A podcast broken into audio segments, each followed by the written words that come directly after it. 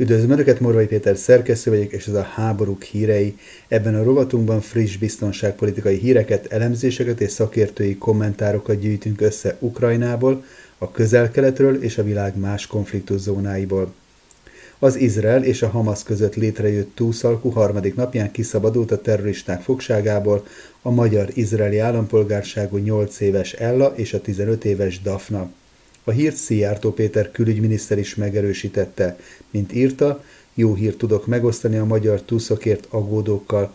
A katari kormány közvetítésének köszönhetően ma újabb túszok szabadultak ki a Hamas fogságából, köztük a két magyar állampolgárságú gyermek.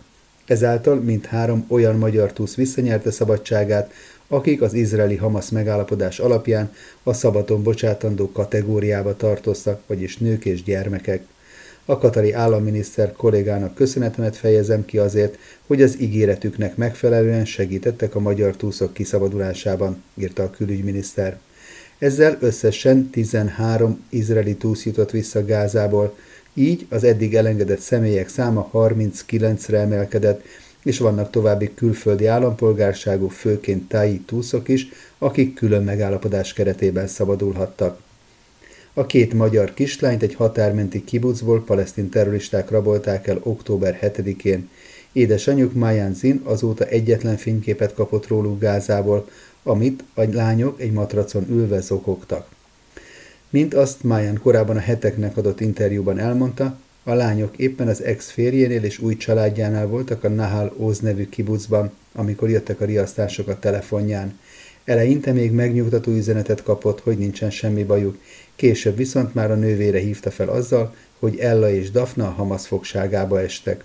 Láttam a képeket, amint Dafna egy matracon ül, arabul pedig az volt a képre írva, hogy Dafna készen áll az imákra, ima ruhába öltöztették őket, mesélte Mayan. Később eljutott hozzá az az élőben közvetített videó is, amelyet lánya telefonjával készítettek a terroristák még a kibucban. Ezen az látható, hogy volt férjét lábon lőtték, majd az új családjából az idősebbik fiút magukkal viszik a terroristák, hogy az ő segítségével kényszerítsék a szomszédokat arra, hogy kinyissák nekik az ajtót. Hiába voltak együttműködőek a Hamasszal, a dzsihadisták a volt férjet, a párját és a fiút is kivégezték, míg Ellát és Dafnát magukkal vitték Gázába. Az édesanyja a magyar sajton keresztül azt üzente a lányainak, hogy maradjanak erősek, mindent tegyenek meg, amit mondanak nekik, és tudják, hogy minden tőlem telhetőt megteszek, hogy hazahozzam őket. A kislányok a túszok vasárnapi csoportjával együtt úton vannak helikopteren Izraelbe, és megérkezésük után a hátszerim légibázison találkoztak édesanyjukkal. Ez az, amitől a Hamas igazán retteg. Az izraeli lézerágyú eléget minden rakétát. A vassugár, angolul Iron Beam fedő nevű új technológia már be is mutatkozott a gázai övezet közelében, hamarosan rendszerbe áll egész Izraelben. A légvédelem új korszakának nevezik a lézerfegyvereket, amelyek nagy előnye az eddig ismert rakétavédelmi eszközökhöz, például a vaskupola rendszerhez képest az, hogy sokkal pontosabban, gyorsabban és töredék költséggel semmisíti meg az olyan lövedékeket, mint amilyeneket a Hamas is ezer számra lőtt ki a gázai övezetből Izraelre. Bár a tervek szerint ezt az új, még kísérleti stádiumban lévő fejlesztést csak két-három év múlva rendszeresítették volna a zsidó államban, október 7-e után Izrael kénytelen volt élesben tesztelni a vassugár rendszert a tömeges palesztin rakéta fenyegetéssel szemben. Az éles bevetés sikeres volt, a lézersugár hatástalanította a Hamas rakétáit, amelyek lakatlan területen zuhantak le. Dr. Rod Trolton, biztonsági szakértő, a Mirror című brit lapnak elmondta, hogy több hadseregben folynak ígéretes fejlesztések lézerágyúkkal, de vannak technikai nehézségek is. Nagyon bonyolult egy lézert működésre bírni, rengeteg energiára és nagy teljesítményű áramforrásra van szükség a lézer kilövéséhez, de ez a jövő útja. A vassugár működtetéséhez radarrendszert használnak, amely érzékeli a bejövő lövedéket vagy rakétát, majd fókuszált lézer nyalábbal eltalálja és átégeti a lövedéket, amely elveszti az irányítást. Az innovatív fejlesztés jelenleg nagyon költséges, de hosszú távon megtérülhet, mert egy találat költsége töredéke a vaskupola rendszer által kilőtt védelmi rakétának. A Mirror beszámolt arról is, hogy a Biden kormányzat is finanszírozási kérelmet küldött a kongresszusnak a technológia fejlesztésének támogatására, hivatkozva az Izrael térő fenyegetésekre. Mint ismert, a Fehérház 14,3 milliárd dollár értékű csomagot javasolt az izraeli biztonság finanszírozására, amelyet, ha a kongresszus jóváhagy, a keretből mintegy 10,6 milliárd dollár a lég- és rakétavédelem finanszírozására fordítanának. Egy CIA elemző szerint Ukrajna februárnál tovább nem tud kitartani. Drámai forgatókönyvet vetített előre az orosz-ukrán háború kapcsán Larry Johnson, a CIA volt elemzője a Judging Freedom YouTube csatornának adott interjújában, amelyben kifejtette meglátásait a konfliktus jövőjét illetően. Ukrajna februárnál tovább nem tud kitartani a konfliktusban, de az amerikai hatóságok a végsőkig tagadják az ukránok vesztét, fogalmazott Johnson az interjúban. Ukrajna tényleges képessége arra, hogy ellenálljon ennek a konfliktusnak, januárra, de legkésőbb februárra megszűnik, tette hozzá a szakértő. A hírek szerint az amerikaiak egyre inkább vonakodnak attól, hogy további pénzügyi támogatásokat nyújtsanak a Volodymyr Zelenszky vezette Ukrajnának. Johnson kifejtette, az amerikai elit annyira meg van győződve úgymond szent küldetéséről, az Egyesült Államok vezető szerepéről, hogy nem is kívánnak enyhíteni az álláspontjukon. Oroszország területét támadta Ukrajna, a moszkvai reptereken felfüggesztették a forgalmat. 20 ukrán drónt semmisített meg Oroszország légterében, a moszkvai, a tulai, a kalugai és a Bryansk régió felett a légvédelem vasárnapra viradóra, közölt az orosz védelmi minisztérium. Szergej Szobjanyin, moszkvai polgármester a történteket tömeges dróntámadás kísérletnek nevezte. A távirányított repülőszerkezeteket a moszkvai régió különböző területein észlelték. Náró Fominsk közelében, Ogyinció, Ramenskoja és Podolsk környékén. Andrei Vorobjov, a régió kormányzója öt drón elfogásáról számolt be, amelyek három esetben a földön lévő épületekben okoztak kárt, de senki sem sérült meg. A politikus kártérítést ígért a lakosoknak. Az orosz főváros három repülőterén 15 repülőjárat indítását és fogadását halasztották el. Alexei Gyumin, Tula megye kormányzója közölte, hogy az azonos nevű városban egy lelőtt ukrán drón lakóházba csapódott. Ennek következtében egy ember megsérült, három lakás ablakai pedig betörtek. A megye légterében legkevesebb három drónt semmisítettek meg. A nyugat csalódott, Zelenszky ideges. Ezzel a címmel jelent meg Stír Gábor legújabb elemzése a moszkvatér.com oldalon. Ebből szemlézünk most egy részletet. Keserűséggel és kiábrándultsággal vegyes haraggal szembesül a kievi elit és a nyugat az ukrán ellentámadás kifulladásával, írja Stír Gábor. Mint ilyenkor általában, a kudarcnak ezúttal sincs gazdája, megkezdődött a felelősség hárítása, az egymásra mutogatás. Ennek következtében egyre nagyobb a feszültség mind az ukrán hatalmi eliten belül, mindenek előtt a katonai és a politikai vezetés között, mint pedig Kiev és nyugati támogatói között. Milyen hibák vezettek idáig, és milyen következményekkel járhat az egyre inkább eluralkodó háborús fáradtság. Az áttörés elmaradása, a kudarcba fulladt ellentámadás felkavarta az Ukrajna győzelmében már egyre kevésbé hívő nyugati közvéleményt és az ukrán belpolitikai életet egyaránt. A nyugati fősodor egyre hangosabban bírálja az ukrán vezetést. A politikai elitek ingerülten Kijevre mutogatnak, a sajtó pedig mind őszintébb cikkekben taglalja a háború állását, és szembesíti a háborúba enélkül is mind érezhetőben belefáradt közvéleményt azzal, hogy egyelőre nyoma sincs semmilyen ukrán győzelemnek.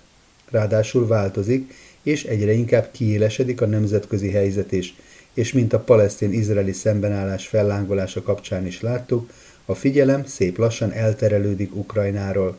Közben több országban belpolitikai problémák nehezítik Kiev pénzügyi és katonai támogatásának fokozását, de még a jelenlegi szint fenntartását is. Mint az amerikai helyzet mutatja, az Ukrajna mögötti kiállás is egyre nehezebb.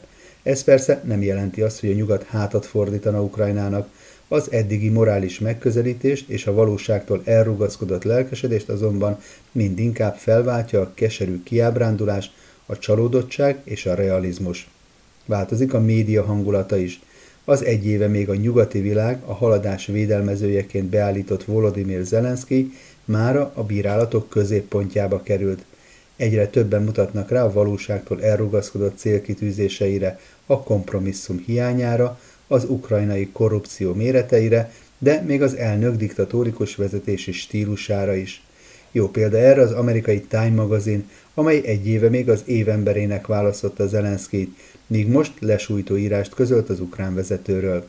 Nagy figyelmet kapott riportjában a hetilap már azt veszegeti, hogy az elnök elszakadt a valóságtól, eltökélt a harc folytatása mellett, megváltónak hiszi magát, és már-már messianisztikus eltökéltséggel hisz Ukrajna Oroszország feletti győzelmében. Eközben növekszik a társadalmi elégedetlenség és az eliten belüli feszültség is. Egyes frontparancsnokok szembeszegülnek a parancsoknak, nem hajlandók támadni, csak ülnek a rövészárkokban és tartják a vonalat. Mindezt tetézi Zelenszky jól látható kiábrándulása a nyugatban. Az elnök látja, hogy egyre nehezebben halad Ukrajna finanszírozása, emiatt érezhetően ideges, és úgy érzi, hogy a szövetségesei elárulták. Azonban még mielőtt elájulnánk attól, hogy a nyugati fősodor média milyen reálisan kezdi látni az Ukrajnában kialakult helyzetet, emlékeztetnénk arra, hogy ugyanezekben a lapokban jelentek meg egy éve a lelkesült cikkek Ukrajna győzelmi esélyeiről, és ugyanez a most hirtelen kritikus hangnemet megütő újságíró Simon Schuster állította be hősnek a demokráciát védő Zelenszkit, de ugyanez a mainstream bélyegezte meg az orosz propagandaként mindazt, amit most maga is állít. Úgy tűnhet, hogy a nyugati fősodorral is szembe jött a valóság, és elfogadja, mint a realista politikai iskola már 2022. február 24-e óta állít, és elismeri, hogy ez a háború megnyerhetetlen, Ukrajna területvesztességgel kénytelen kiszállni belőle. Ez a fősodor azonban inkább kiábrándult és dühös, mert egyre távolodik az általa elképzelt álom, Oroszországot nem lehet ugyanis legyőzni. Ám ahelyett, hogy beismerni, félrevezette a közvéleményt, a politikai elithez hasonlóan bűnbakot keres, és most az ukrán vezetésre mutogat.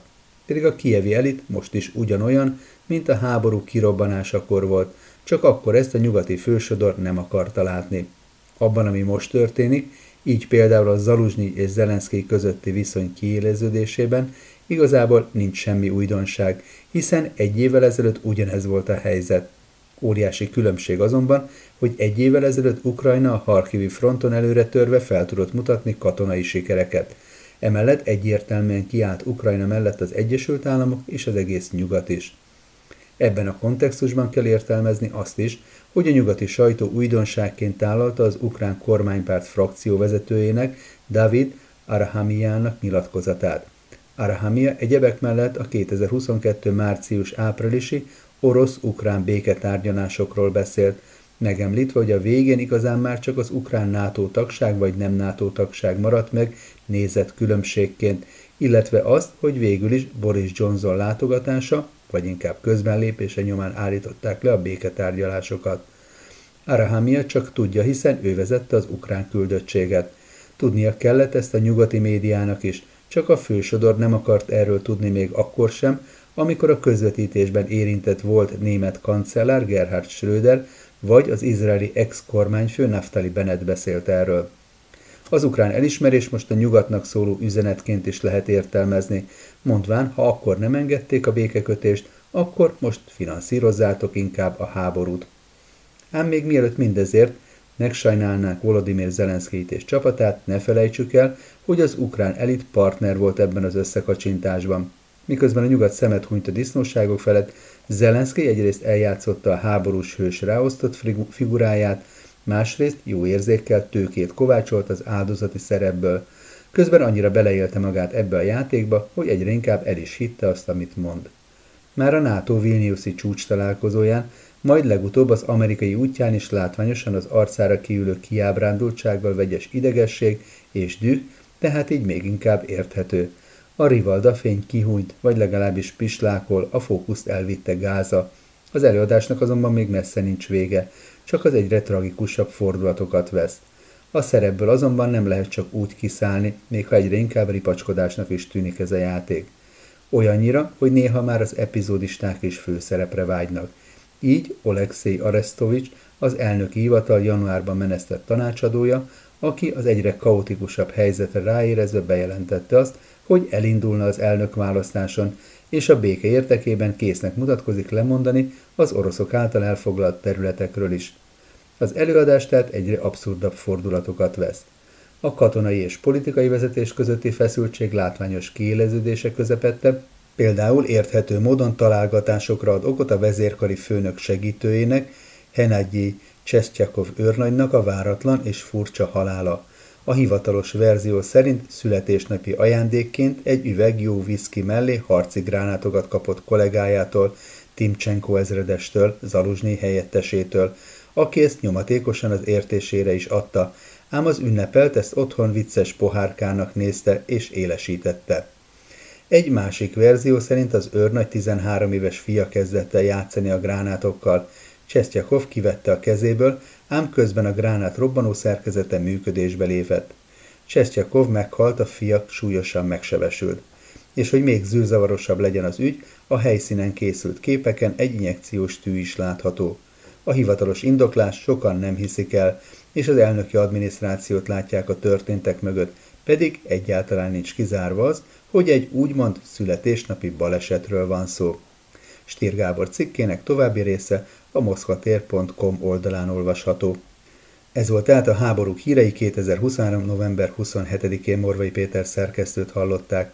A hetek folyamatosan beszámol az izraeli eseményekről, percről perce tudósításunkat a híroldalunkon követhetik, itt a podcast csatornánkon pedig élő adásokban, interjúkban és elemzésekben foglalkozunk az utóbbi 50 év legsúlyosabb közel-keleti válságával.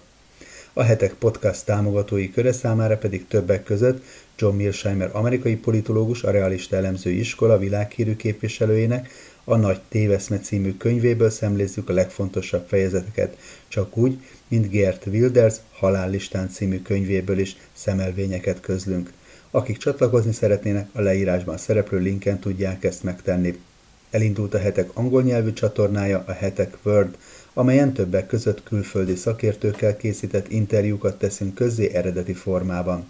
Várjuk erre is a feliratkozókat, valamint szeretnék, szeretnénk figyelmükbe ajánlani a hetek új kiadványát, a képbehozót, ami a kereszténység legnagyobb jelenkori kihívásaival foglalkozik, neves szerzők és világhírű megszólalók segítségével. A kiadvány kedvezménnyel megrendelhető a hetek.hu per könyvek oldalon. Köszönöm megtisztelő figyelmüket, találkozzunk legközelebb is!